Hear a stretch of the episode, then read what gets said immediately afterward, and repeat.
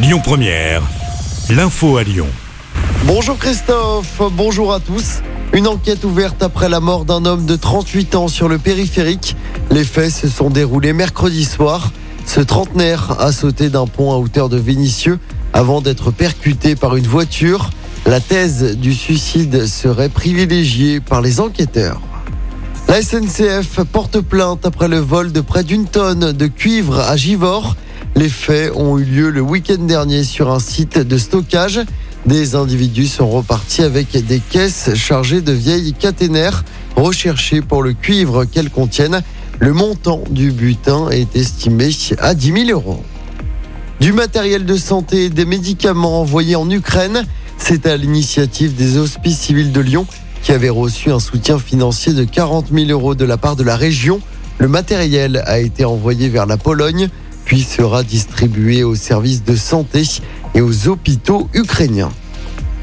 En politique, Grégory Doucet appelle à une alliance de gauche pour les élections législatives. Le maire écologiste de Lyon a signé une tribune pour appeler à voter Emmanuel Macron dimanche lors du second tour de la présidentielle, puis d'imposer une cohabitation grâce aux législatives. En football, 5 matchs, 5 finales pour l'OL en Ligue 1 huitième du classement à 7 points d'une qualification européenne. Les Lyonnais accueillent Montpellier demain au groupe Ama Stadium. Pour l'entraîneur lyonnais Peter Bosch, l'espoir est toujours là. On l'écoute. Non mais c'est clair que chaque match on perd, ça sera de plus en plus dur d'arriver là où on veut être. C'est vrai. Mais encore une fois, c'est pas fini. Mais maintenant, on a cinq matchs, les autres ils jouent entre eux. L'espoir est toujours là, surtout chez moi parce que je sais c'est fini quand ça c'est plus possible. Maintenant, avec cinq matchs, ça reste toujours une chance, une petite chance, mais il est là. Et le moment la chance est là, je veux, je veux aller au bout. Et la remontée au classement passe donc par une victoire obligatoire demain face à Montpellier au groupe Ama Stadium.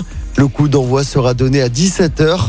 À noter qu'Anthony Lopez est encore forfait pour ce match.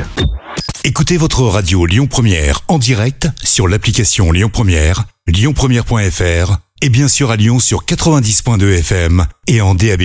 Lyon Première